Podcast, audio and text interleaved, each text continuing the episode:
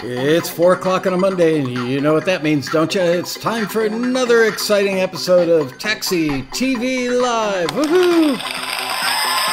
Yeah, baby. And today, starring Mr. Ed Hartman, who's going to talk to us about film scoring for indies and shorts. Yeah. Thank you, fake audience. Thank you, fake band. And let's see who's in that chat room. Hello, everybody. How are you guys? Good to see you all. Hello, Dan Weber, Ken Mesford, Bob Gunnerfeld, Gabby Moore, Ewart Williams, Ulysses Carter, Alex Dillon, Alec, Alan Gilbert, Pete Mason, Andre Stepani, and Carl Wurzbach. Chapters Publishing, uh, Khalid Hamad, uh, Aaron Northern, El Raso Ramil, uh, Emil, Martin Gravel, Riney Bear, Dean Turner, Carl Wurzbach, if I didn't say that already, Floyd Armlin, Edmund Red, Carrie, Carrie Harchin. Um, yeah, let's smash those like buttons. Why not? Darren Moss, Chuck Sadowski, Patrick Adams, Pierre Venio, Dan Weber, Satat 11, Glenn Letts, Paul Rickert. Wow, big turnout today. Jim Stamper, Kristen Knight, Chris Anderson, John DuPont. Hello, all. So I'm excited. Um, for many years now, I've had a friend named uh, Ed Hartman. Well, actually, he was a, a, taxi member first, and I met him through taxi.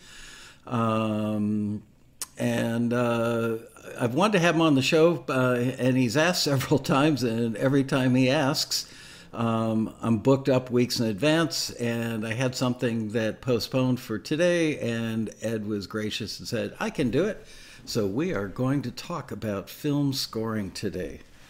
Um, okay. I'm all situated here. I feel a little discombobulated after having a few days off. Um, so, uh, let's see. Peter Rahill, we got him in there. Dave Merkel, DW Music and Songs, Bunny Adventures. that sounds like my backyard. Uh, uh, Wendelin Landers. All right. So, yeah, it should be a good one. You know, frankly, it's something that I've long wanted to do on the show and have just never gotten around to it. So, I'm really glad that we're doing it today. And Ed's a very smart guy and we'll be able to explain it all to us. So let me read you um, some of his bio here. He specializes in making, uh, he's a, a, drummer, a percussionist, I guess is the broad general term. Um, he plays drums, he teaches lessons, he plays all kinds of percussion, but he specializes in making music with mallets, which obviously not everything he does is done with a mallet. I said in the bio, so maybe he's not as cool as a guitar slinging rock star. But when rock stars look at his credits, they're probably a little bit jealous, and I can't blame them. Um, his music has been in feature films like The Blind Side, Scooby Doo, The Mystery, Be- Scooby Doo: The Mystery Begins, The Cold Light of Day, Surviving Christmas, Into the Fire, Spirit of the Game, A Different Sun, Cool It, Minnie's First Time in the Turkey Bowl. Um, he's also scored music for the feature films As the Earth Turns, which uh, got 34 Best Score awards and nominations. Fitz, uh, uh, who made from Who Made Who Productions, the 28 uh, 2008 sorry Alberta Film and Television Awards nominee for Best Feature Film in the documentary Project Columbia. Um, he's also scored a bunch of short films, including Sham Therapy, The Son, The Father.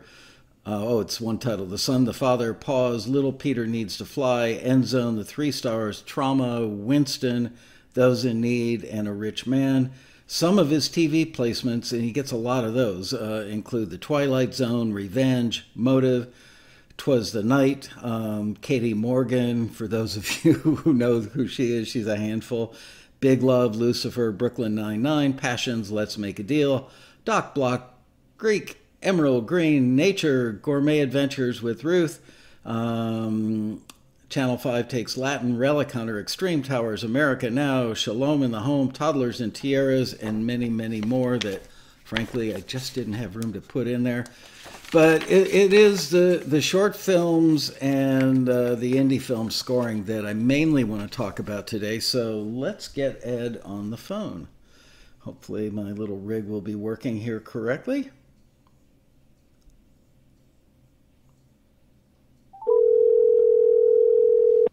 I hear sound. Hello. And there he is. Hello, Ed. How hey, are you? How are you? Good. good. Well, well, I'm, I'm, there's weird. It's still ringing. It's still ringing. Oh, no, go ahead. I think I have the monitor on. Okay. All right. There you go. So, right. uh, and yeah, just to let you know, Ed, the rig that I've got hooked up for the audio has some sort of little weird delay that causes a little comb filtering. So, um, if you hear anything that sounds weird, that's what it is. But anyway, how yeah. are you? I'm very good, in good shape. Uh, very busy these days, uh, teaching and writing and scoring and everything. Man, oh man, I just read your bio to everybody, and uh, impressive bio. Um, you know, for as long as I've known you, and I know you pretty well, I mean, you know, we've talked on the phone a couple times a year. We went out to dinner. I don't know how many months ago were you out here? Like I don't know, nine or ten months ago. We... Yeah, I was there in the summer. I was down for a film uh, festival or something like that for the film that I produced and scored. Yeah, so uh, tell us about that film that you produced because, yeah, not only is Ed Mr. Music, but he actually ended up producing a film. Tell us all about it. Right. Well, I, I think what's so remarkable about it is that it started off out of licensing. And, uh, you know, I, I thank Taxi for getting me involved in licensing to, to a great extent.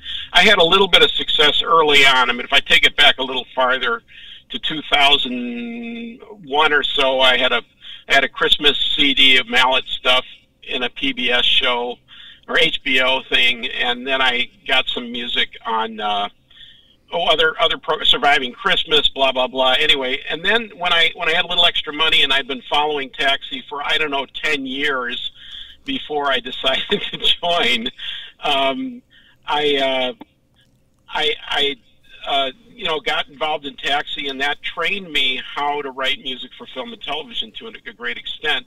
And I again I thank you and Taxi especially for the rally for all of that help. Um, and then I've been involved in teaching at the rally occasionally and where I can uh, to help out as well.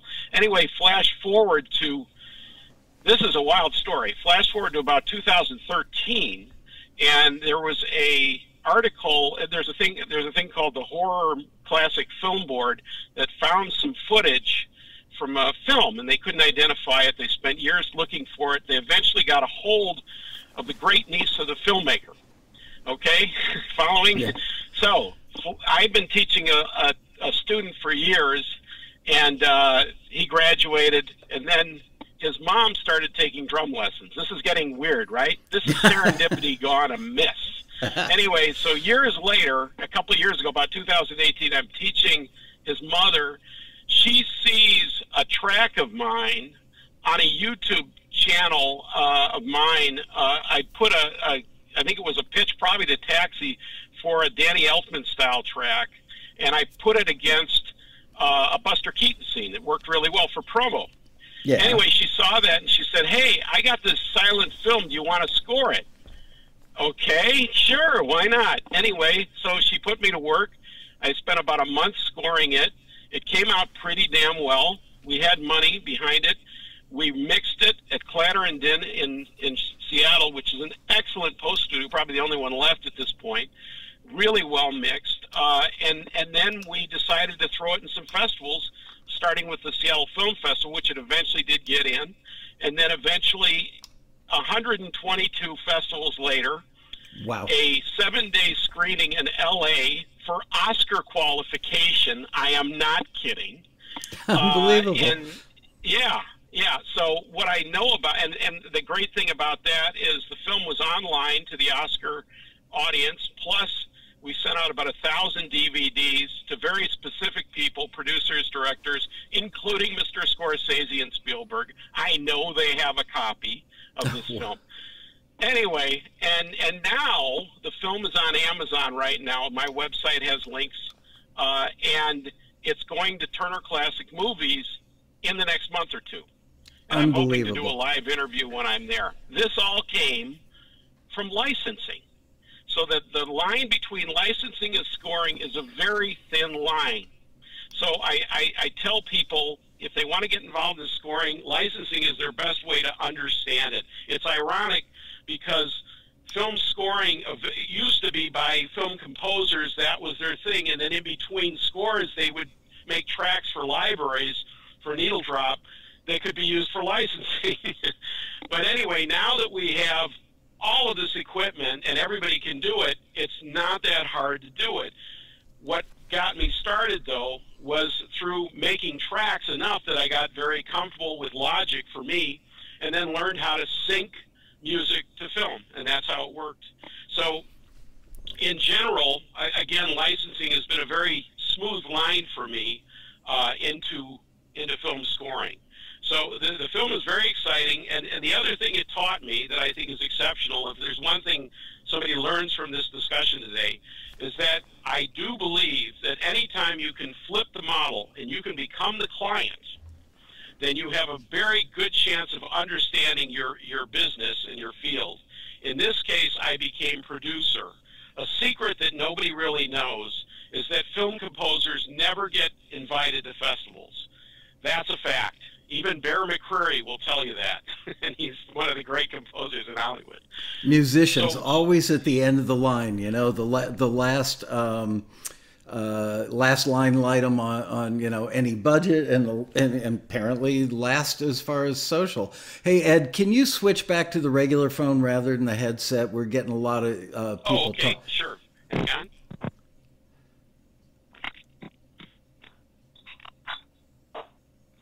All right, how's that? Is that better? Um, are you close to the phone? It sounds like you're I three am. feet. I, oh, hang. I had the speaker on. Uh, try that. How's that? It's good. Better? Yeah, it sounds less grainy. That's for sure. Um, okay, that's fine. I'm, I'm and, comfortable with this. This is fine. And I, am getting a little bit of slap. You know what? I'm going to call you back. I'm going to hang up and call back. I don't know why this happens, but sometimes the this uh, echoey thing just starts happening even worse. So I'm going to hang up and call you back in about all 10 right, seconds. All right. Sorry about that, you guys. All right, let's try this one more time.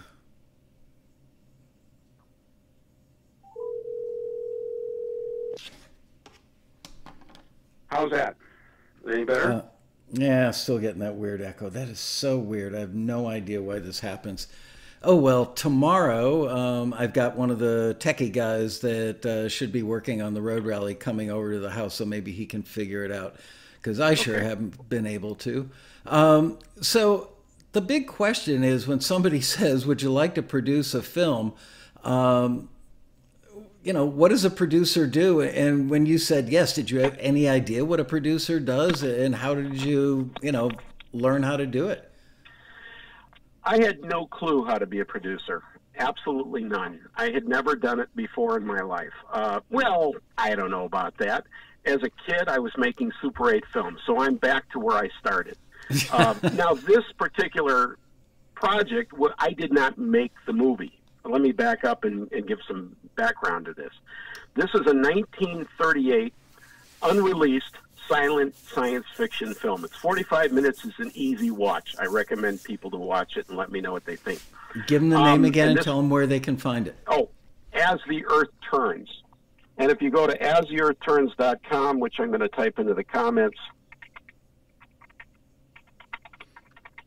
there it is. Um, you should be able to find it. Uh, anyway, so this film was done by a, a, Seattle filmmaker when he was 20 years old. It was his ninth film that he had already done. This was he was he was Orson Welles in Seattle, outside of Hollywood. Okay. And he wound up going to work for Disney and then he, he directed an Academy Award winning documentary in 1950. He did stuff in the Mideast. Crazy. I'm working on a documentary about him right now, and I'm writing a screenplay of a biopic for him. That's how crazy this has become. Now, uh, my involvement started off simply as being a composer. And uh, that was my original goal on this. And I remember my, my co producer, uh, executive producer, she said, "Well, do you want to do more?" And my original thought was, "No way! I just want to compose." but as I realized that the more I learned about this process, the better. So for me, producing became editing the film, finding more footage, uh, which I did and edited in. We were working with a couple of different companies in town to do digitize and all the rest of it and then uh, understanding the backstory, and then as and then got involved in submitting films to festivals, primarily through a portal called Film Freeway, uh, which is a huge deal. And if you learn how to do that, it can be a big deal. And I've actually submitted my own little videos through that to festivals successfully as well. So again, these are things you can do. You don't have to wait for a filmmaker to make a movie. Uh, during the pandemic, um, oh my, I can't remember his great B movie composer, movie director, uh, Roger Corman had oh, the oh, yeah. Roger Corman Pandemic One Time Film Festival on Facebook, and I made a short film and entered it in that myself. With the, and you had to use a cell phone. So I'm just saying, there's crazy stuff going on out there that you can do it. Just as we all have access now to make music, you all have a phone, you can pick up a, a cheap camera, whatever, so you can do this sort of thing as well. But as far as this film came, I, I started increasingly getting involved. And at this point, I have done everything there is in producing except for actually direct and make the film itself. I'm, I'm a classic producer uh, of, of what it is defined. The producer usually finds a director, finds the, you know, the, puts the whole right. project together. In this case, I've taken the film from a lost state completely and, and brought it into the present uh, and put it in festivals and distribution. I've set up all this stuff myself, which is crazy. Uh, but now I feel like I really understand the industry much better, and that's what's cool about that as well. So again, I, I would recommend as much of this as you can do. Uh, learn learn about it, and then you'll have a lot more sympathy for filmmakers, whether they're uh, licensing your tracks in the film or hiring you to score and I've learned a lot about budgets of films and how they how much they cost and all the rest of that. And there's a I put a bunch of links in the uh, chat when I, before I we got on, and one of them is a interesting article about film scoring versus um, licensing on how filmmakers can save money by licensing the score versus work for hire. So, so I have just a like question. Have in, yeah, I have a question ahead. on the subject of licensing. Um, as you and I discussed at dinner, I'm really, really on a tear to get uh, more indie filmmakers running listings for their projects with Taxi because every time we do that, we, you know, I, literally every single time we've run listings for indie filmmakers working on films, the majority of the music in the film ends up coming from Taxi members. And while it doesn't yeah. pay a fortune, people love getting that credit. And, uh, you know, I mean, usually they pay somewhere between $100 and $500 a, a track or a song to license the stuff, but it's a nice credit to have. And uh, and the filmmakers yeah. love it because they're normally going to um, royalty-free music sites that, frankly, oftentimes don't have great music. And when I've asked indie filmmakers, why do you go to royalty-free libraries? It's because they are under the misguided impression that if it's not royalty free that they're the ones that are going to have to write the quarterly check for the performance royalties they don't understand how performing rights organizations like ASCAP BMI and SESAC in the in the US yeah. pay that money you know and and that's why they go to royalty free sites so uh, I think that there's a lot of educating there's a lot of educating that could be done with indie filmmakers to help them understand how they can get better music for the same amount of money. It's crazy. That's right. That, that's very correct on all, all levels there. And I deal with filmmakers all the time. I did a web series and uh, and, a, and a film in the last couple of years that had the same royalty. Well, it was like one of these guys that does free music for films they just want the credit, whatever. They had the same track in two different things. It was a, wasn't that great of a track, uh, but but you know that's how ridiculous it gets. And one of them was like a main theme for the series. I'm thinking, man, what a waste! You could have had somebody write something original for that. I love that idea if Taxi got more involved, and I'd be happy to help with with resources I have on that too, because I think there there are a lot of people out there I think we're very we're very tribal. I've realized uh, as filmmakers and musicians. And one thing by learning how to be a filmmaker, I'm breaking out into another tribe. There, there was a friend of mine, a great composer uh, in the Seattle area, Eric Getz, who I ran into at a happy hour of filmmakers and musicians that were happening before we all had to separate. Uh, and and what was intriguing about it is I had actually recommended to the Office of Film and Music of Seattle that we should have name badges, and we might want to have filmmaker ones and composer ones. And that Great way we idea. could know our tribes. We could go to the happy hour and say, "Oh, I want to meet the filmmaker." Well, the irony is Eric made this. He, I, I saw him, and he was wearing a filmmaker one versus a musician one. And, and I thought, Eric, why are you wearing a filmmaker when you're a composer? He goes, Well, I'm, I'm actually on the film side. Uh, that's the way I treat myself. And it was brilliant because I realized the filmmakers tend to talk to filmmakers, and the musicians tend to talk to musicians when you when you're at an event like that. Right. And so, you know, my recommendation is learn how to be a filmmaker, understand that group, and break into those those things, and find filmmaker groups uh, rather than other musicians groups. If you want to talk about something more than music, you want to talk about film, man. And if, if you want to meet with music supervisors, find music supervisor groups, you know, Right. stuff like that. So it's it's all about kind of seeking out other tribes and, and making peace arrangements with them. Uh, but you know- know, as far as as licensing goes, uh, yeah, you can license uh, one song. You can license the entire score, and and one of the great you know problems is ignorance. That uh, it, it, this can work in a lot of Yeah. ways. A filmmaker may approach me and say, "Well, uh, can you write this score?" And then they're going to assume that they're going to own the music forever. Well, that would be great if my name was John Williams. They had a million dollar budget for music. Uh, sure, you can own my music for that amount of money, but if you're going to pay me a couple hundred bucks or five hundred or thousand dollars for a score or something like that for a short, I'm sorry, I'm not necessarily going to give you rights to that score. But the the reality is, if I license it non-exclusively with with a filmmaker, just like a, a piece, and I, I use I basically, you know, one trick about contracts is they're not copyrightable. So you can raid every contract on the planet and simply change the uh, the wordage on it and, and fit it to yourself. So over the years, I've, I've picked up many contracts and, and created my own custom contracts for non-exclusive license of, of score.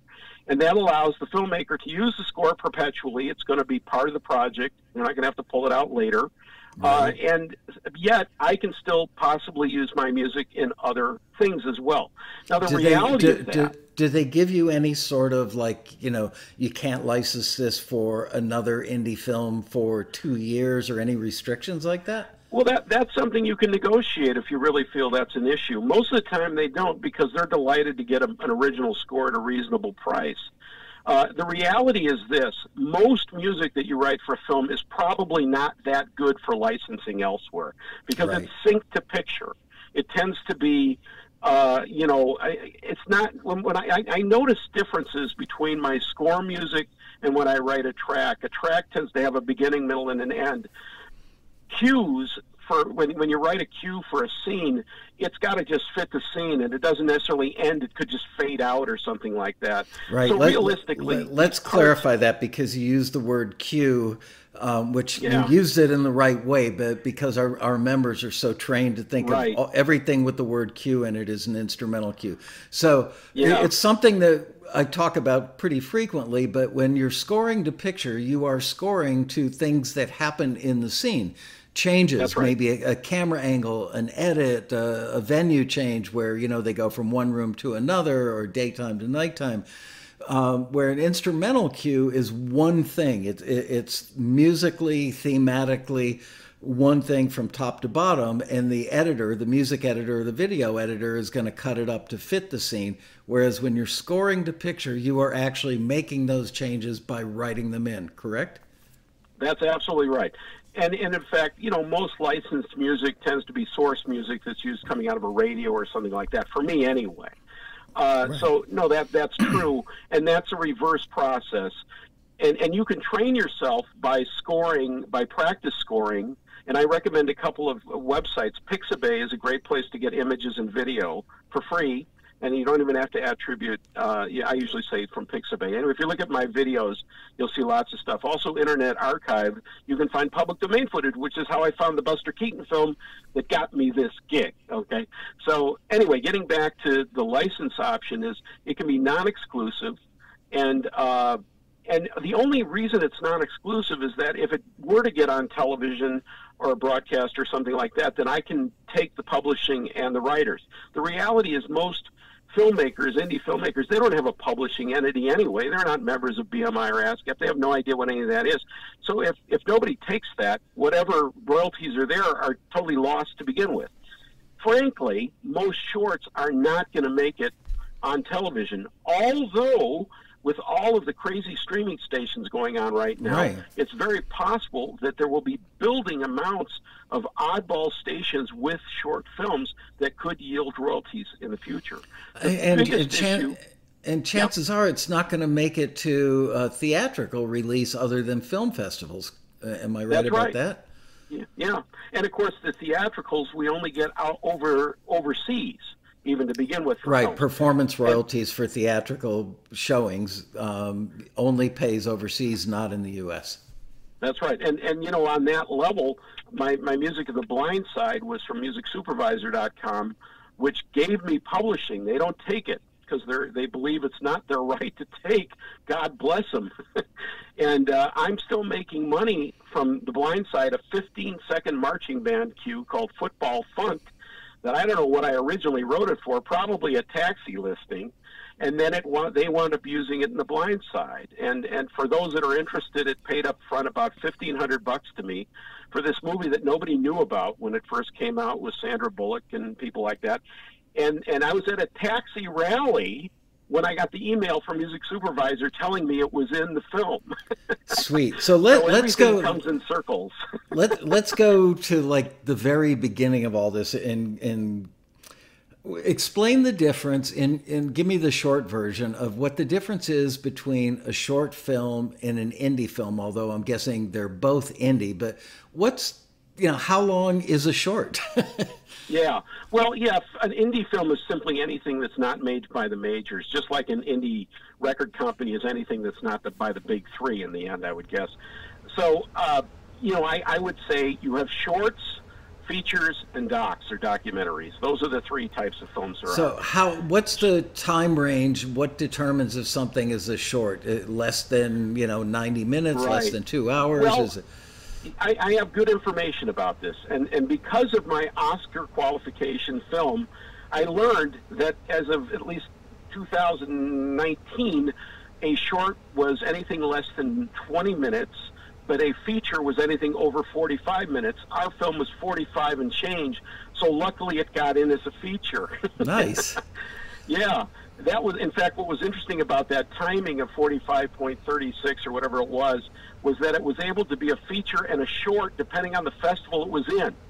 It was crazy because the the break was right there.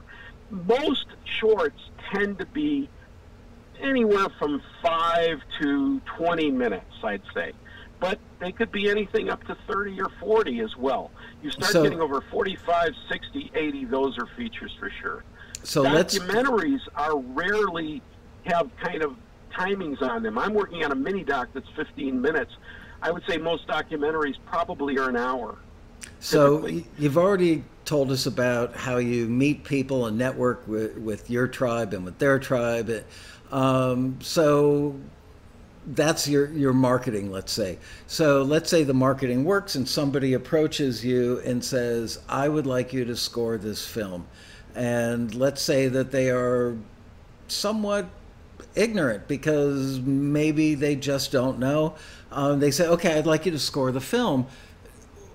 what's the how does the conversation go do they say i you know there's a composer i really like that did another film um, can you watch that and tell me can you do something in that style or do they explain musically what they're looking for i mean how do they know um, and how do you find out if they want like a classical orchestral score or if they want kind of an edgy Well- hip hop hybrid score you know Right. where where does it all begin Well, you know, they find you, they have to understand what you are good at as well. So hopefully they're going to come to you and say, I like what you did with these films. I'm looking for something in this vein. Yeah. Uh, now, that doesn't mean that always happens. Sometimes they, they appreciate your credits and they go, hey, I think this person can score my films. They don't know what I can do. Uh, and I will try and be honest with them and say what my strengths are because generally the best collaboration, and score is a collaboration. It is not just, I'm, I'm not just doing uh, food at the, you know, the food cart during the, the production here. This is, music is half of the experience of a film and I, I try to encourage filmmakers to understand the importance of music as they put it in. There are films that are mostly, uh, you know, uh, this uh, uh, people just talking in there, and music is very light underscore that's just to kind of set up an atmosphere or something like that. But when we think of great scoring, we tend to think of thematic music. Uh, especially the opening of a film, uh, and then that sets up the themes throughout it. So it really depends on the film. Shorts rarely have much theme because you don't have a whole lot of time to develop it. Uh, really, you uh, in, in, fact, a lot of shorts they'll use licensed music uh, from rock bands or things like that in the beginning and end, and then they really just want some underscore, some light piano and strings or something to bring out things. So the process is what I'm doing right now with you. I'm going to do my best to educate them to understand all the variations and the possibilities of what SCORE is. I've created articles about them, a recent one through Stage 32, as well as other other kinds of uh, articles as well that I've done myself, and I try and refer people to that to, to help grease the wheels for that. Um, so, you know, the, the other thing about it is that film scoring is very similar to licensing in that there are references. Usually, a filmmaker will come to me with a film and they may have temps in there already, or, or will, will suggest, hey, I'm looking for this type of uh, a score in there as well. How so, often you know, does that? How often set up ahead? how often? It, uh, that, how often does that happen where they have some refs already in there? Well, if they don't, I'm going to probably ask for some, which is always dangerous because you know once you open up that door, uh, temp files and references can can really kind of uh, you know surround you with limitation. Uh, now, the, the interesting thing about scoring is you may wind up uh, doing a, a, scene seven to twenty times until you get it right. And that uh, was my that was my next question is okay yeah. so so you take the lead and you say well are you looking for something like this uh, assuming that they don't have a temp and maybe you suggest some temps uh, I mean how is it economically feasible on the end of, of the composer's end. I mean, you could think that, you know, you're, let's say you're doing a 15 minute short and maybe you think that you can bang that out over a period of a couple of weeks and maybe you're going to do 40, 50, 60 hours on it. And all of a sudden now you're doing everything multiple times. You could end up spending yeah. a half half a year before you've made this filmmaker happy. Um, do you just have to say, well, you know what? It, it's not about the money; it's about the experience and the credit. It's you know it's a little bit of both. Uh, there is a and and and what'll happen is just like with licensing, you'll have temp love occur and, and right. people can fall in love with stuff. And then they'll change. Sometimes they'll they'll go, "Hey, we really like this, but you know what? You did this, and we like that better." So it's a, it's a it has to be a collaboration where you're going back and forth. Now there is a one step that I generally do, and and this can be done online now as well. It used to be done more in person, and that's what we call a spotting session. Right. So usually what happens is when you first meet with the filmmaker, you go through the film scene by scene, and this can take time. On a feature, it can spend you spend many hours doing this, and and they're going to say, "Hey, I want music here, here, here, here," and you got to take really, really good notes, and and there's ways to do that in you know in Logic and all the rest of that, and mark things, uh, but. It is it is tricky, and, and you really don't know what people are going to like until you try a few things you can. There are composers that will set limits on rewrites. Um, they'll say, I, am going to give you five rewrites, and then beyond that, you have to pay them, you know, per per hour or something else like that, which is not a bad idea. It puts a limitation on there. Do you There's charge... no guarantees of success in this business any more than there is in licensing. I can tell you this horror story though.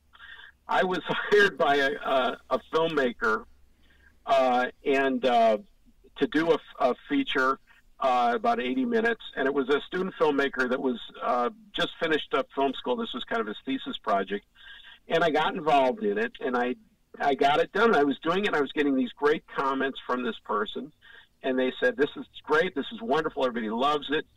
And then uh, about two weeks before it was due, this was maybe a six-week long project. I started getting these more negative comments saying, "Well, I don't know if I like this. I don't, you know, things are changing." And I'm like, "Wait a minute, hold on!" And I was getting rewrites and all the rest of that. And I finally, I finally just decided I'm going to finish this thing. And I sent it to him. I said, "Here's the best I can do," and uh, and made sure he got the complete thing. In the end, he rejected the score. Uh, he didn't like it and he didn't want to pay me, which was a double whammy. Yeah. I convinced him that was a bad idea, and that um, in the end he needed to pay me for the project, whether he uses the score or not, which is in the contract. One of the great things that you have to do in your contracts, you always have to make sure you get paid, man. Maybe a little up front, maybe a little later. Well, how how do you? Do how do you know how much to charge? Do you charge by the run, you know, running minutes of the film? If, if the film is 15 minutes long and it's score heavy, do you have a set rate that you charge that's a, a multiple of?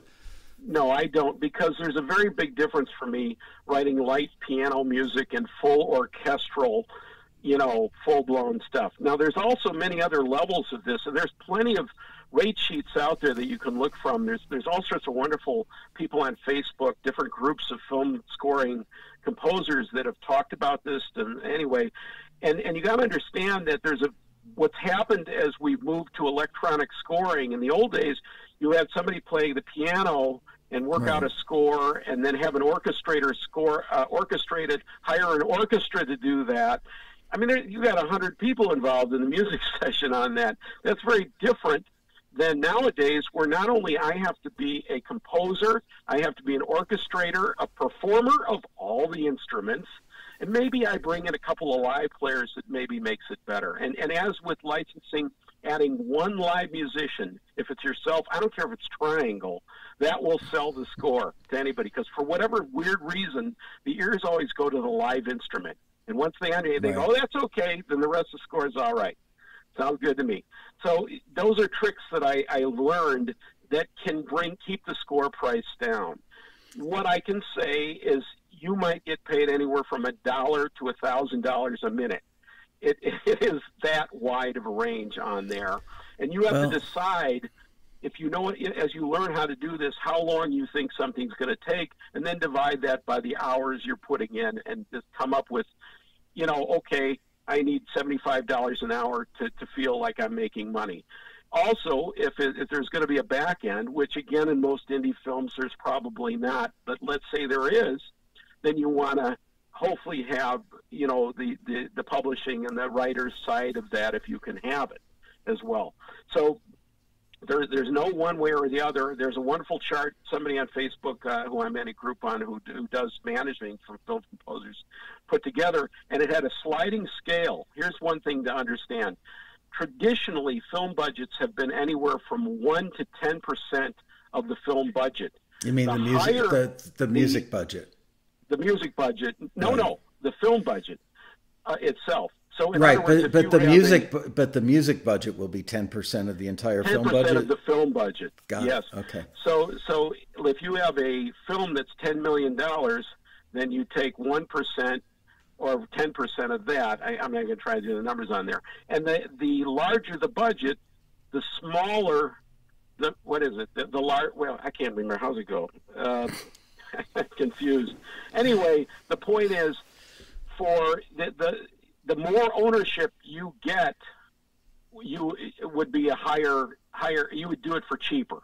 It's convoluted, but but if you if you kind of think about where the ownerships are, how much effort's involved, whether there there are all in cases where as a composer you have to you're in charge of the entire production of music where you're not you're you're going to be hiring orchestras and musicians and then giving them a budget now that's taking quite a risk because yeah. that means if you miss, you know, misfigure on this, you could lose money on this. If you wind up uh, paying for sessions that don't go anywhere, that the that the director rejects, uh, you know, you're on the hook for that. So I would say that's always a dangerous thing to do. My feel, and, and, and you know, if you're on a movie that has enough of a budget for a, a full orchestra, there's probably plenty of other people that can handle that production. You don't need to do it. So I would advocate do what you're good at, do what you're comfortable doing. Be prepared, though, at this point, that your job will be probably to deliver a score that is at a acceptable uh, quality of production level, just like we Well, are with licensing. and- and that big- be just that you know, a- MIDI file. It has that to big- be a, a produced track. That begs an important question. Are these people ever delusional? Are the film producers ever delusional thinking that they're going to hire somebody for not very much money to work on their indie film or their short film and get a John Williams quality uh, score out of that composer? Or do they understand that, you know, they're not working with John Williams? Right. Um, well, I'd say sure they want that. Right, of course not? they do. And, But, and uh, there are people that can actually deliver stuff like that. Amazingly, I've heard. So uh, you know, I actually had to create a, a John Williams track for something once, and you know, it came out pretty good. Uh, so Yeah, you know, I, I- and John Williams writes pen and paper, and then Right. then works with orchestrators and puts that out. So you know, there, there's a whole other way of looking at all this stuff. Uh, but but you know, there and there's there's a couple other details here. Is that when you create the score, you may have to deliver stems, and stems can be defined as every possible instrument on the on the uh, project on your session, or it could be groups of things like the brass, the strings, the percussion, whatever. A Right. secret when you're when you're scoring uh, Hollywood orchestral is add an electric bass. Don't rely on the upright bass. It adds a punch to it. Those there's little tricks that I've learned through this last film that I did that are really helping things out. And and I learned a lot by taking it to a high quality studio. I had I was ready. I delivered all sorts of reference files of video to the to the uh, post studio, uh, stems of sections, individual stuff I had ready. Now, keep in mind, for the, uh, writing a feature is I, I kind of I don't consider it a symphony. I consider it more like a cantata, where you have a series of short pieces of music that are anywhere from two to five minutes at the most. It can be 30 seconds to five minutes. That's your typical scene. There are extended scenes, but generally, imagine going to a studio when you've gotten all your parts done. You've gone through each scene, and this, this brings up all sorts of technological challenges. In that, should I chop up the movie, the video, into separate sessions, or try and do the whole thing and score it? My preference is to chop it up into small scenes, and then make each session work on that. Send that to the director, have okay on that, and move forward from there. Is Uh, the you natural start- inclination is the natural inclination from somebody who's new at scoring shorts or indie films um, to just do music under everything? Uh, How do you learn the art of when to not score a scene or part Well, of a scene? You start with the spotting session from the director, uh, and and they're gonna and you go through it with them, so you don't wind up scoring a bunch of stuff they don't necessarily want. Now, I have a habit of overscoring. I figure my process is this, at least in the, in the last number of films. I'm going to start. Let's say it's a short. And at short, I'm not necessarily going to break it up into scenes. I'm talking about a feature. You have a feature that's 50 to 80 minutes or whatever that is. I'm going to break that up into two, two, three minute chunks. Because that way, the logic sessions aren't too crazy. and Right. you, you don't have to find your way through these things. And and you can. Anyway, that's how I work. But when you're talking about a short or something like that, it's maybe 12 minutes, 15 minutes. I'm just that's the whole thing. That's a scene as far as I'm concerned on there. I'm gonna um, overscore it end to end with with music probably, and then let them work in and out of it. The the, the son the father film that I did for a very very high quality director actor Lucas Hassel. Uh, he's done an amazing job with shorts. Uh, and and I was hired to do that. In the end, I overscored the heck out of that movie, uh, and then it kept chopping it down, chopping it down, and eventually the film doesn't have a whole lot much less of my music, except for the ending credits, which is just wacky as hell, and and the vocals on it were the dialogue in reverse. I thought that was genius. Anyway. Um, that film again started overscoring, and in general, I tend to do that. I figure it's easier to take things away than to add. Is it? Uh, and, that and that, that would be my me. question. Does, does the producer or director fall in love with everything? And even though you might realize, oh no, I've overscored this, um, do they fall in love with the fact that it's wall to wall music and then you would have a hard time winning that battle to take some stuff out and give it a little air? No, I, I mean, I, I think they're they're going to do what they're going to do. I don't, you know, in the end, I've learned once I'm done with what I got to do, they're going to edit out whatever they don't like or what they're not comfortable with, or I'm going to have to redo something again. Now, I'm talking about end to end scoring with maybe solo piano. That's how I like to work. I'm not talking about right. full orchestral mock ups uh, and then end to end. I'm just not going to do that. But what I will do is put thematic ideas in there and try and th- uh, do them from the beginning to the end of the film as much as I can leaving out a few spaces if I really don't think they're going to go there.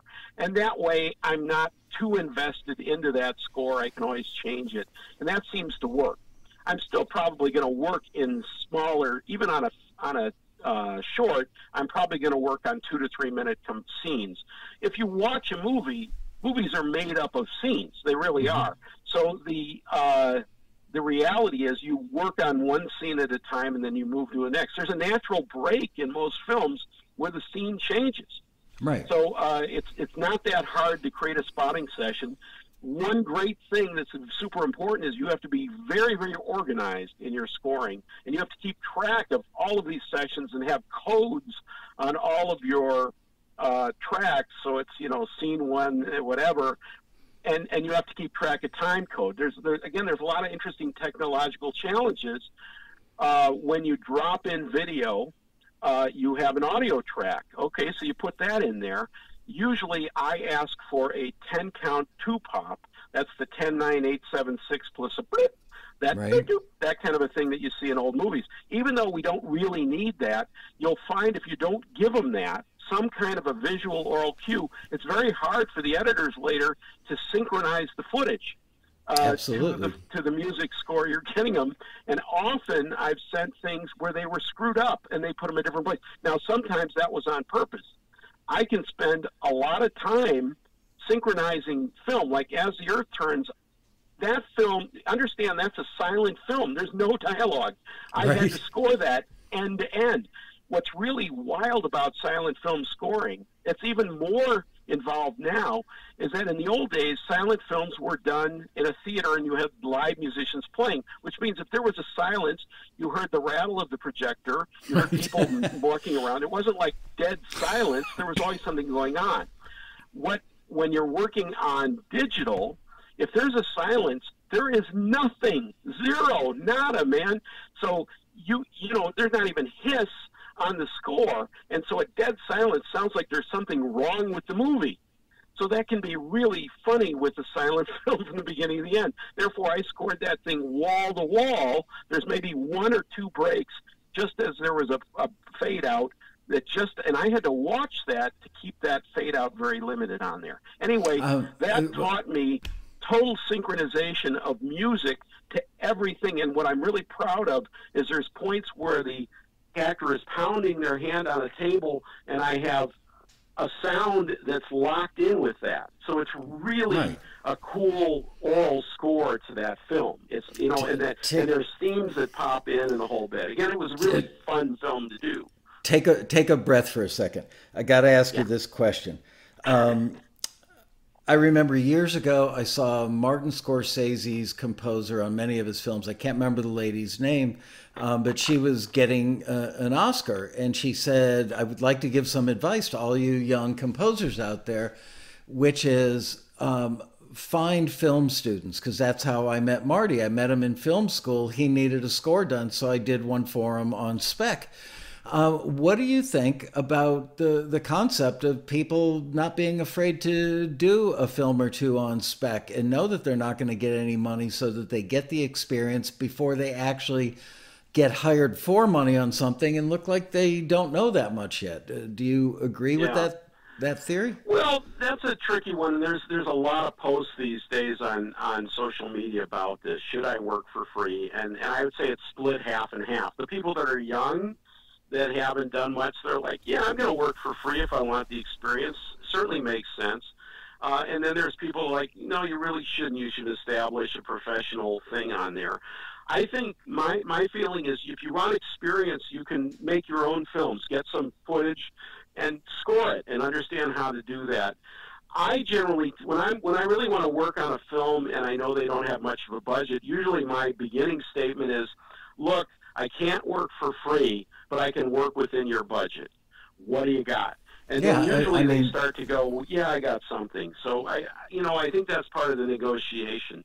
Whether it's ethical to do that or not, I can't tell you. Certainly with uh, with student films, that's expected. And in fact, one of the first films I scored was through a company that was kind of connecting with student filmmakers at the time, uh, and I wound up doing a kind of a neat film noir score before I knew what the heck I was doing, and uh, and it was for free, and that was fine. So, but that was a different time, a million years ago. but uh, so I, I don't know. I can't really answer that question. What I would say is you got to use your judgment and and don't devalue what you do.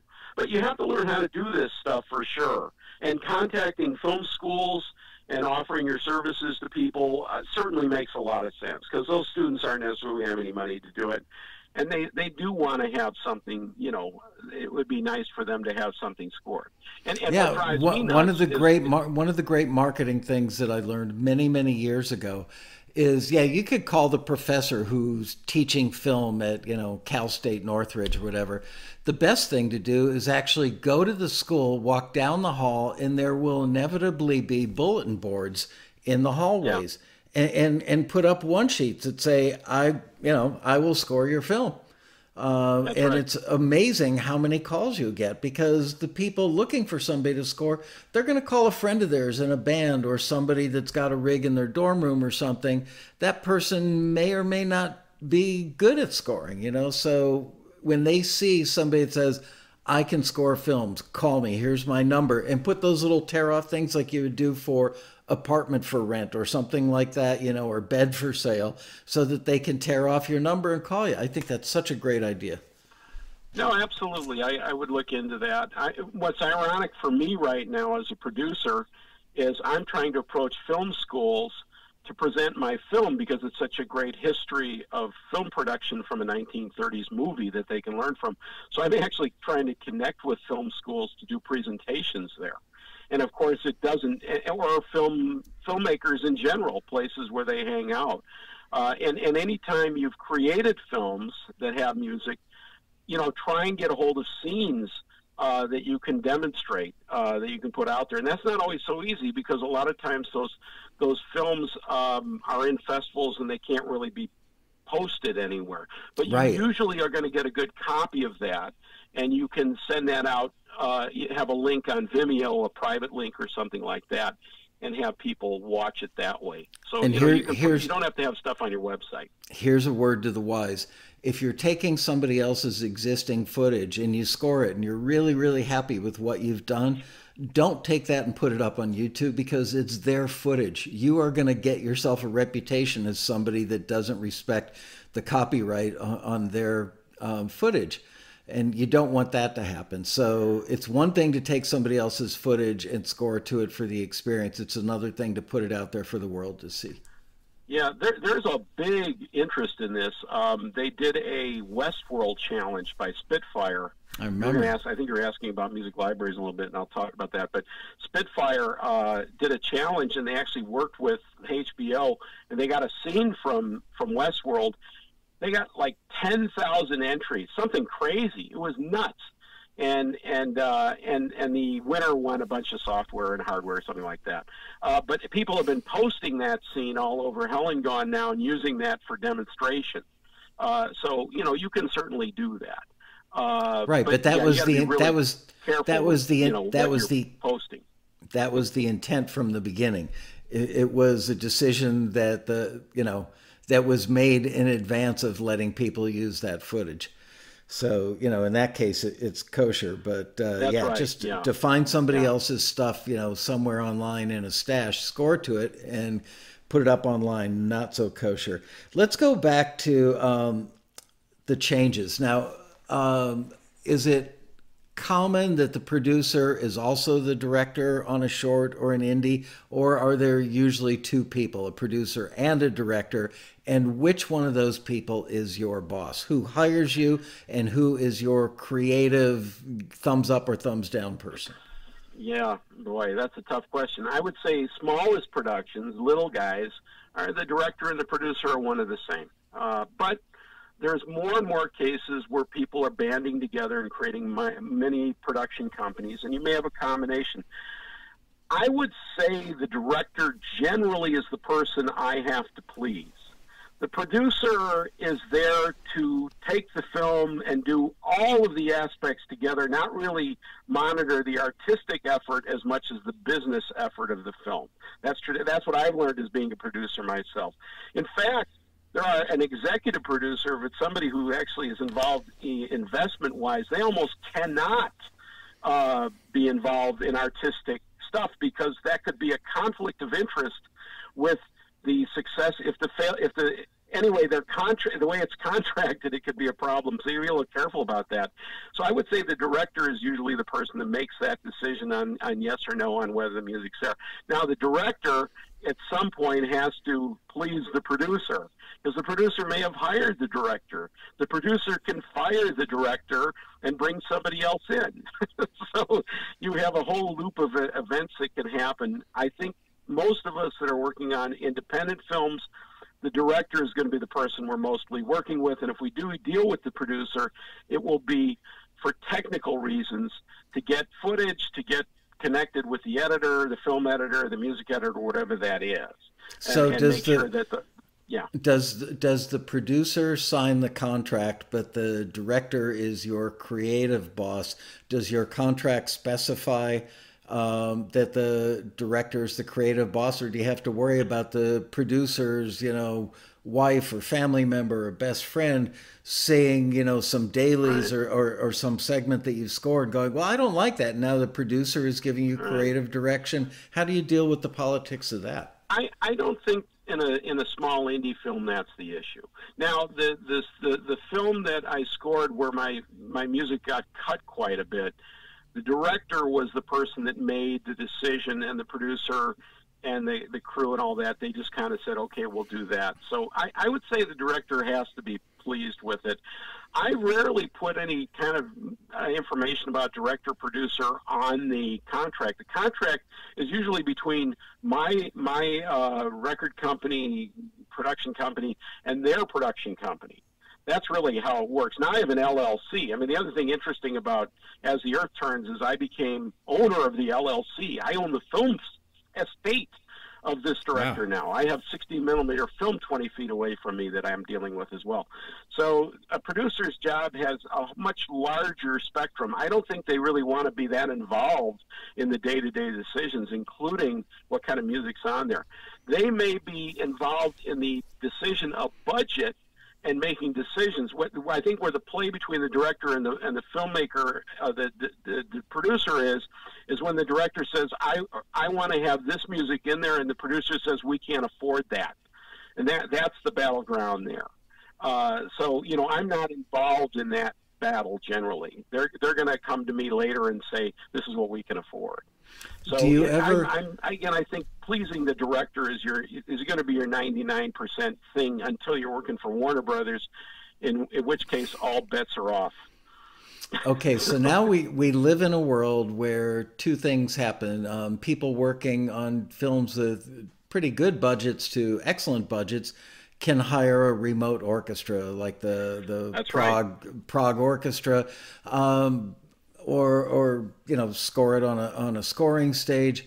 Um, but I would guess that the vast majority of indie films and certainly shorts are done in the box. Um, do you ever right. have a director that says, "Wow, this doesn't sound good enough. It doesn't sound like real strings"? Or are they happy with the sound that they they get, uh, sound that you get, or other composers get out of the box? Is that bar well, high enough for them? Filmmakers in general rarely talk in musicians' terms, and that's one big lesson that we all learn. Uh, I may tell a filmmaker, "Oh, I'm using this orchestra or whatever." They don't care. They don't know it until I'm talking about. They're listening to it from a gut level in the end, and if Right. emotionally that music satisfies the scene, they're going to be happy no matter what it's played on. So I, I, I think you know that tends to solve itself. Uh, if if somebody says we really want a bigger sound, we want bigger drums, bigger whatever, and I use live percussion whenever I can, so that's my live element. I do use East-West orchestras. I like those. A lot of composers have issues with them, but they, I, for me, I, my secrets are this: I use East-West, and I use their pianos, their violin, and their cello solos. And one of the secrets is to put those live, or I should say, put those solo instruments on top. So I think there's many ways you can solve the quality issue. In the end, the word mock-up originally meant create something that you know kind of sounds like an orchestra. Then we'll hire an orchestra to play it, and we're mocking up. Nowadays, a mock-up is a final product, and that's just the way it is. And and I think if they're if you keep your expectations down and you talk to a filmmaker ahead of time and say, look, if you want to increase your budget by a hundred thousand, we can hire an orchestra for sure. But here's my thoughts. I can put together a pretty decent electronic score with some live parts. Maybe we should bring in a couple of live violins and a flute or something like that. And I think you're going to like the end result. Most of the time, they're going to say, hey, that's pretty good. That worked out. What my challenge to anybody that's watching this, that wants to watch as the earth turns, is I would like them to watch it and then tell me what's live and what's not live, what's not Memorex and then I'll and email me and I'll I'll tell you what happened. I don't want to give it away. I don't want to tell you that. I want you to know what what is there because I think you can fake a lot electronically these days. It's all in the you know there's there's something organic you need to put in a score to make it sell. This is true about licensed music as well. Oh, absolutely. We recommend that to members all the time. All it takes is literally something as simple as a tambourine, or like you said earlier, a triangle. Um, right. You know, congas, bongos, an acoustic guitar strum. Even if the strum is just like an open chord G on a downbeat, there's something about that that that brings humanity to the track and takes it out That's of the right. box. you know, Um, and I'll, I'll, I'll give you this thanks as well. There was a, a, a track I submitted to Taxi a number of years ago, and I was using the Logic piano, and it was okay. But and I talked to a friend of mine, uh, Doug Zangar, who's the Logic guru of all time. He does Groove Three tutorials. Here's your phone a friend. Let me know if you have problems with Logic. He's your guy to go. Anyway, What's his- what's his name again? One of the problems with the Logic piano was the the uh, volume skips, the velocity tends to jump. It's not sampled that deep. And when I moved to East West pianos, all of a sudden I had close, medium, and far miking. I had all sorts of other things, and all of a sudden my piano tracks got a whole, whole lot better. So little choices you make on solo instruments can make a big difference. I think strings in general can sound pretty lush these days. Many orchestras can do it, but man, live instruments are so tough, and it takes like on bass tracks when I'm doing an upright bass track, I'm putting glissandos in there at the end of at the end of things, just little tiny mm-hmm. subliminal things that most people would never hear that help sell the track. And people go, "Wow, who'd you play bass on that?" And I go, "Well, eh, I don't know, it was a guy I met, you know." but uh, that those are the tricks you can do on that. So I, you know, I, I recommend be as as you know as this gets harder when you start talking about music for film that goes on for you know an hour at a time to do all of that Right. small detail work can take a lot of time and at some point you may go man this is going to take me more time than just hiring somebody to do it. And i have thousands of people i could call even in the taxi group remotely to do a, a track for any of this stuff as well. So a have lot of sure I have a budget to hire them for a reasonable amount of money to, to do that. A lot of you know, people and then you got to get their work for hire clearance and all of the rest of that. A lot of people who are just starting out might get you know like east west or something and they're just sitting there making pretty chords and kind of riffing with their new software and, and a well-meaning friend or family member might say wow you should be scoring films. But there's a technical side to it that yeah you might be able to make some pretty sounding pads with your new software but can you explain the technical aspects of like Um, when you're working to well, for lack of a better example, John Travolta walking down the street in Saturday Night Fever, and you're making music that times out to his footsteps on the on the sidewalk. So obviously, you've got to deal with the timing of stuff, which relates to the time signature and where beats right. fall. And now all of a sudden, they've changed the scene. Maybe they've changed the the physical tempo of the scene or maybe they've just edited in and out of something. How do you learn those skills? Well again i would i would just practice score against anything you can.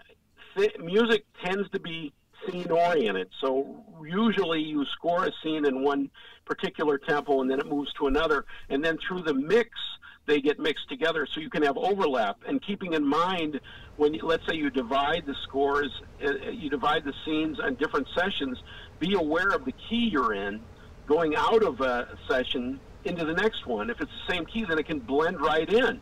And, right. and you have an, and you would never notice as, a, as an audience member that those are separate tracks but they really were. As far as nowadays with Logic, you can change the tempo up and down as you go, and the video will adjust, which is mind blowing when you think about that. So if you want to hmm. slow the music down, you can against the track and, and make it work. What you're usually going to do is spend an awful lot of time in pre production of your track going through and spotting your own sessions and putting hit points where you're trying to lead up to an event, make sure you right. have moments up there in the uh, in the notes, kind of at the top there on the regions that you're working on, all of that, and then you kind of work from there. You outline basically each thing and go from there, and find a, a general uh, pacing for what that's going on. And if there is something that's moving at a certain rate, you identify that beats per minute on there and set that up. Uh, you know, from that. So, uh, you know, when you start getting into something like Saturday Night Fever, where you have dance tracks and things like that, those are going to be more licensed kind of tracks right. where they're going to come in, they're going to adjust the video to the to the music, vice than vice versa. Who knows? They're you know they're going to actually shoot that with the music playing so that they can march to that. that are there, there are there um, books that you would recommend? By the way, your links didn't show up earlier, so before we sign off today, I want to have you give all the links you're talking about and make sure that they show up in the chat so people can find sure. the stuff. And we'll get to that in a few minutes. We've only got okay. uh, 23 minutes left. Um, so, are are there any books that you would recommend on you know like scoring 101? Are there particular videos on YouTube? By people that you think are incredibly good instructors, where people who know how to make those pretty sounding pads but don't know anything about the technical side of scoring. Where do they learn that? Um, well, uh, I, I got to plead ignorance on this one. I, I've generally taught most of this stuff myself, but um, I don't know. You know, I, on my resources page, I put as many links as I can. There's a massive page on all of these subjects. So there's there's many many places on there you can look. Um, I've you know ironically as a, as a musician I've been involved in music since I was ten, and uh, I, and I did get involved in filmmaking. And if I hadn't gone into music, I think I would have wound up at Cal Arts in the '70s, probably hanging around with Steven Spielberg, which is a wild, mind-boggling second life that I could have done. So now I'm back to this on that side. But as far as scoring, there are places you can go to film score. In fact, in Seattle, there's the Pacific Northwest Scoring Institute by Hummie Mann, who I've gotten to know over the years. And he's a remarkable composer, conductor, arranger. Uh, and, and there are places, if you really want to do it, you can go there and they'll put you on computers and work out all of the detail on this sort of thing. And film schools have programs more and more like this as well. I think there's so much stuff on YouTube right now uh, on, you know, most of it's learning the tech. One classic, uh, you know, comment that will be repeated by almost every composer that's tried this will say, there are no rules. That in film scoring, right. there's no rules. It's like jazz. You do what makes sense for the scene, and and that's it. And whatever it takes, you do that. And it can be a weird, wacky electronic score. It can be an orchestral thing. It can be anything you want in there. And, and the director's got to agree with it. And it may fail. And, and I can tell you this that if you fail and your score gets rejected, like mine did, you're in good company because Alex North was hired by Stanley Kubrick to do 2001 film score. Kubrick probably never wanted that. He uh, he had his idea on using classical music, but he had had to hire. MGM forced him to hire composers. composer, so he had poor Alex North. Alex North shows up to the premiere in London, and his music is not in the movie. He was not had, told this ahead of oh, time. Oh man! This is one of the ter- most terrible experiences of all time by a composer. Took him years to recover.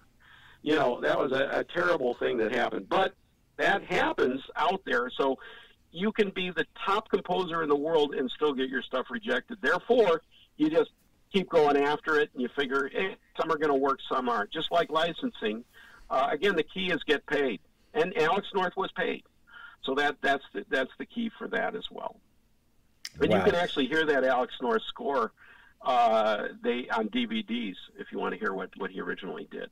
Oh, really? You mean on official DVD releases of um, 2001 that they actually have an alternate score version you yes? I believe they do. I've heard about that. Uh, now, there is a wonderful organization. To me, organizations are more important than specific book resources. There's the Academy of Film Scoring, which is really just a nonprofit organization in LA. And when, every time I was down in LA last year, I went to one of the Saturday morning sessions with major composers taking apart their scores for people. And that was a really cool thing. I met Bear McCreary there, who was originally from the Northwest uh, who, you know, and his path was he got to know Elmer Bernstein working on his boat in Bellingham, Washington. Mm. That's how he got into film scoring many years ago. Wow. So there, there's many directions in this. The, the people that are in LA that are doing this are a whole nother level generally. They're very tremendous scoring people. They can develop their own scores. They're usually working with orchestras and they're working in the industry pretty heavily. So um, I'm doing this from Seattle from a distance. Now, yeah. I got involved in the Seattle Composers Alliance a long time ago, and one key thing for me is that, like in many things, I realized to be on the inside of the ropes meant I, I couldn't, if I'm going to be in an organization, I can't just be a fly on the wall as a member. I got on the board of directors and wound up getting involved in presenting things. And in fact, what I can tell you is that when I was on the board, I developed a, a program where we actually had a uh, what do you call it? A speed dating. I created up a speed dating event for filmmakers and composers. And we had a dozen composers and a dozen filmmakers, some of which are pretty well known filmmakers these days. And they would go five minutes with each, and you could play some stuff for them. It was incredible, yet to be repeated but that was because I was involved in that particular organization on the board. I also got to know the person, the educational director of the Seattle International Film Festival, and you can draw a line from that event all the way to our premiere in 2019 at the Seattle International Film Festival, where he actually probably engineered getting my film in that festival and having it presented in a 1915 theater. So there, there's many serendipity does rule out there, and I would advise everybody to pay attention to things that are going on in their life at all times and don't discount the neighbor or the person across the street or the person you met in a bar that they aren't going to be involved in your life in some way. And that's something I've learned a hundred times over. And that's why I try and put my keep myself open to events and situations all the time. And anytime you can teach you you can turn the tables and and like right now, I find it incredible that I'm telling you how to score films because I have tremendous uh, you know imposter syndrome about this as everybody does. So tell them uh, tell them know, what the tell them what the imposter syndrome is just imposter syndrome is is a syndrome that everybody has. It just means simply that we're all faking this situation while we're alive. Uh, and and there's times Beethoven had imposter syndrome. I am absolutely sure. As incredible as that might sound, there are times when we second guess and we go, "I have no idea what I'm doing," uh, and and that's very very true. Especially if you add the technological issues you have to learn doing all this stuff.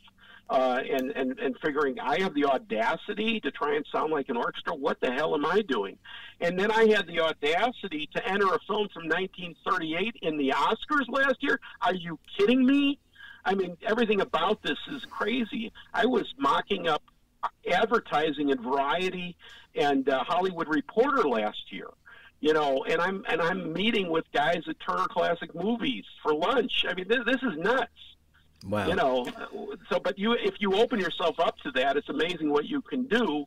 If you kind of think small, that's the life you're going to get. But if you think insanely big, like everybody does in Hollywood, man, you know, funny things happen very quickly. You said a very key word five minutes ago at the beginning of this particular subject, which is don't be a lurker. I think you said.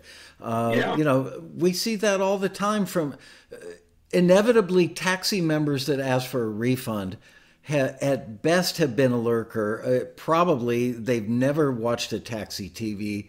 Maybe they've looked at the forum a couple of times. They've never come to the road rally. They're not getting involved, and they're not getting all all the advantages that being a member uh, of the taxi tribe bring to you. And, and so you're a great um, example of how that all works out. You and I should talk not for the 2020 rally, but assuming that 2021 we're able to do a physical rally. I would love to set up speed dating for composers and filmmakers at, at that that's rally. That's a great idea. I'd love to help with that. That that's a huge concept, and and that brings in indie filmmakers into the rally for the first time, which they right. really need to be at places like that. I think that's a wonderful idea. That was my motivation. Uh, it's not hard to do. It's really pretty simple on there, so I'm I'm open to that idea big time. I I've wanted been on to do film scoring panels too, and uh, you know, there's a Seattle Film Summit that's now going to be virtual this year, and for the third year, I'll be on a film scoring panel. Those are places. In fact, I created those panels the first couple of years, and I brought in music supervisors to the panels. Right. And I guess who got to talk to the supervisors? Me. Yep. so. I last year I tried to pull something off that ended up not happening, which was getting a bunch. I reached out to like Film Independent and a, other, a bunch of other organizations and said, "Look, your filmmakers don't understand what royalty free means. I I would love to have take that 200 seat private theater that we've got at the Westin every year and, and do an evening event like 6 to 7:30 where we've got a publisher, a music attorney, and a couple library owners, maybe.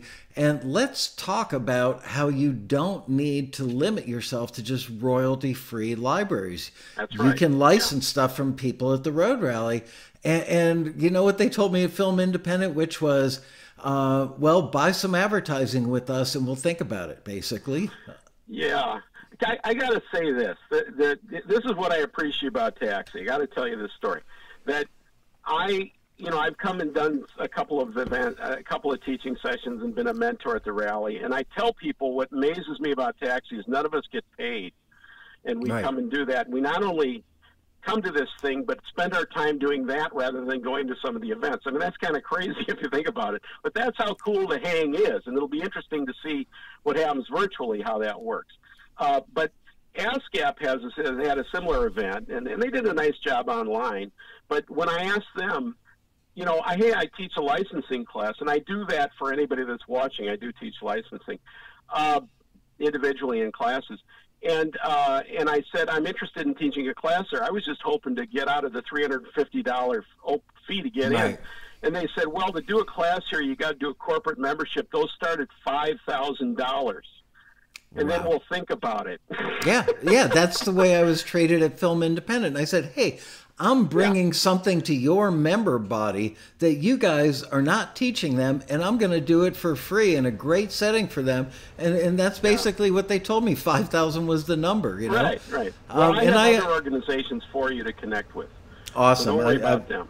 I would love to meet those. Um, yeah, I mean, this is, I really, really, really want to push the whole indie film thing at Taxi because, Yeah. I mean, every single time we run listings for indie filmmakers, the vast majority, if not 100% of the music in the films comes from Taxi members. I love that.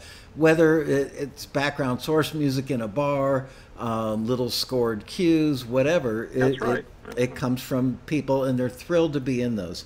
Um, let's take a couple of questions. We've only got about 11 minutes left, and I want to save the last five minutes to put those links up. Um, Let's take a couple of questions from the people and the, the viewers in the audience. So if you guys have a question, type the word question in all caps, follow it with your question. Let's try and get a couple of those banged out in the five minutes we have left. I'm hitting some uh, links while we're talking here. I'm not sure that they're posting. Last time you said you were, I mean, are you seeing the chat that we're on? Yeah, Because last time you posted, they didn't show up. that's weird. Am I am I not showing my chat? I, I just put a couple. Are they there? Nope, they're not there. Oh, okay.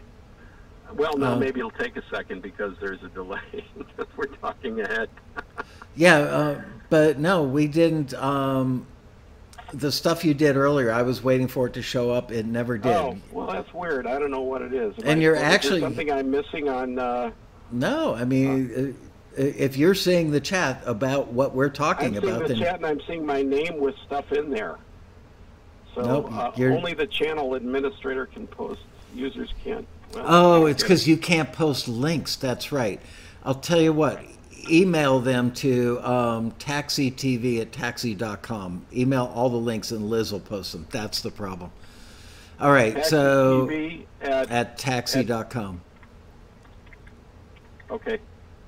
Um, Ken Mesford, I'm not going to ask uh, Ed who he knows. It, you know, it doesn't help anybody else out if he goes, "Yeah, I know him," and you go, "Oh, great, I know him too." I'm sorry, I don't mean to be rude, but it just doesn't help educate the masses here. Um, here's a question from Gabby Moore: Do you have any advice when you have a blank page? I have that problem every day. Uh, boy. Um, well, if, if you're talking about scoring, uh, that happens with every composer every day. That when they start a project, that's always the first thing that happens is they stare at it and they go, and this is the imposter syndrome. I've, I've seen this a hundred Right. times written on, on Facebook.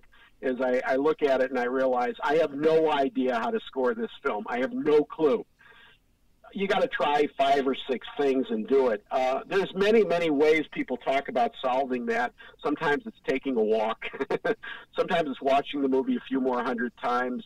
Uh, you know, I think if you have a good spotting session with somebody, you know, with the director, you're probably going to get around that because you're you're already have hopefully developed five or six themes if you're going that direction and then you can play that for them in the spotting section and say, well, this is kind of my love theme, this is my whatever, and uh, and they go, yeah, I like that or I don't like that, and that gets you started. Uh, so you know you can create at least an outline or something from there. Now with electronic scores that are not thematic, you have a lot of that. Like this film I did, this Son of the Father film, that was really a an electronic atmospheric score.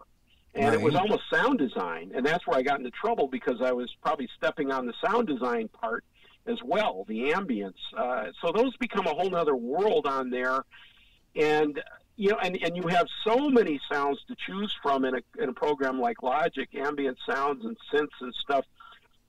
The biggest problem for me is more how do I decide what to use? You know, there's too many damn sounds to work on from that. So, you know, I don't know. That that's a tough one. Uh, we're a little bit of a at the mercy of too much stuff. You know, so I, I think what you have to focus on is think like the director. The director is not thinking, "Oh, I want a synth sound here." What they're thinking is, "I want a sound that sounds like Pink," or "I need something that's got a mellow kind of a, you know, get me whatever, you know, or a little." They're not even going to use the word suspense. They're gonna they're gonna say, you know, I need something that that's gonna like hit me in the ass at the at this point here with the with the knife. Right. know, Th- th- They're they're going to speak in filmmakers' term, which is either Yeah. sto- story or emotion.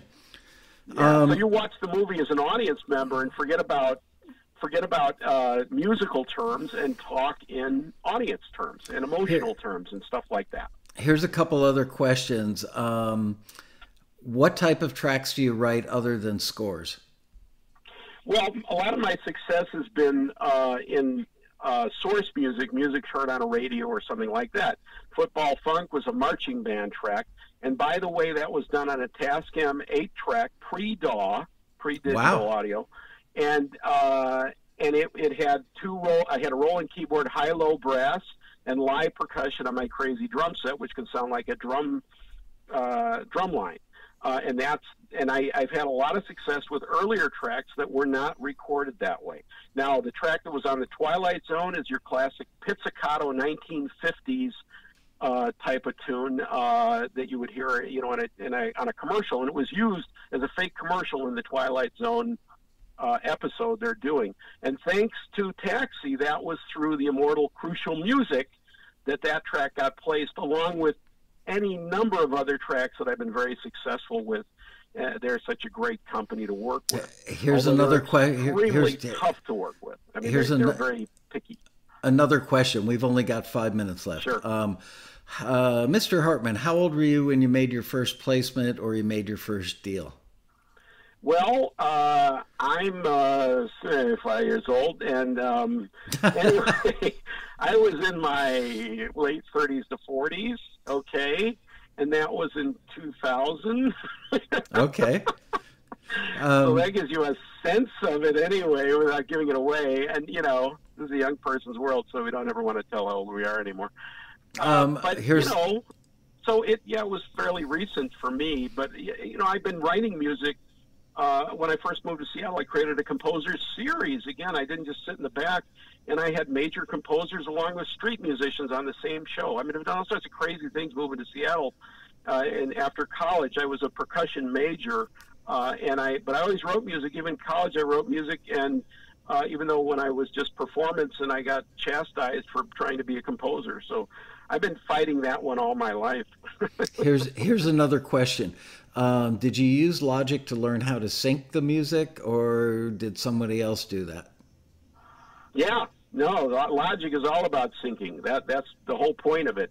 And and when I was in Super 8 film as a kid, I was trying to put records against film, and I was always my dream was to sync music to film, and I couldn't do it because it was silent.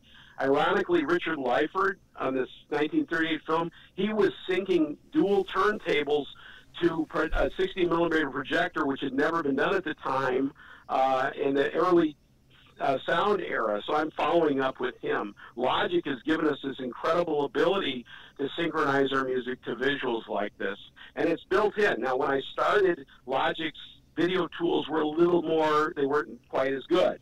Now they're right on. Everything's very, very seamless, but you just got to make sure you, you talk to your film editors, your music editors, and make sure that they understand what you're doing. Because you can do a wonderful job of sync, but if they don't know where to start the track, it's all trashed.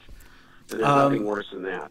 did you did you email those links to Taxi TV? I'm, I'm, working on it right here as I'm chatting. I'm trying to see if there's a few more here. All right, most of them are on my web. I'll just send you what I got here. Most of right. them are on my website. Uh, if you go to edhartmanmusic.com in general, and everything's off of there. Put your find put everything in there. Put your website link on there as well. I, I did, yeah. Okay. Uh, All right. So send that right now because we've only got two minutes left. Okay. Um, so send that right now so that Liz can get it up in the chat and people can see it. I just did. Um, okay. Now, if I if I type in without, let me try something.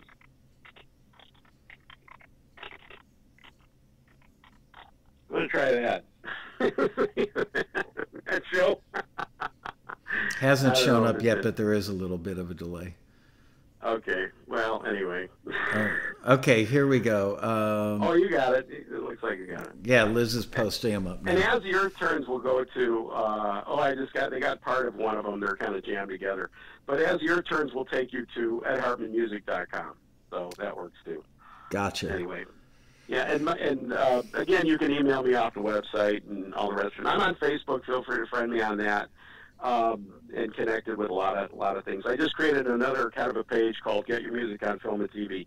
I do uh, teach a class through North Seattle College. I'm 10 years at least on that. And then I teach individually. I've been doing a lot of Zoom sessions. I'll tell you, Zoom is better for teaching licensing than in person. I can share. I wish we had done it today. I could share documents and music and the whole bit. So I'm having a wonderful time doing it. I can do an hour or two with somebody and take care of everything they need to do to do it. What I'm seeing missing in a lot of programs is people don't talk about setting up your own publishing and things like that.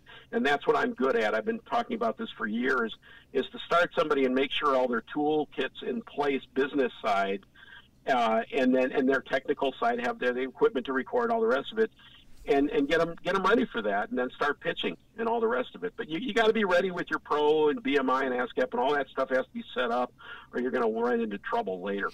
Yep.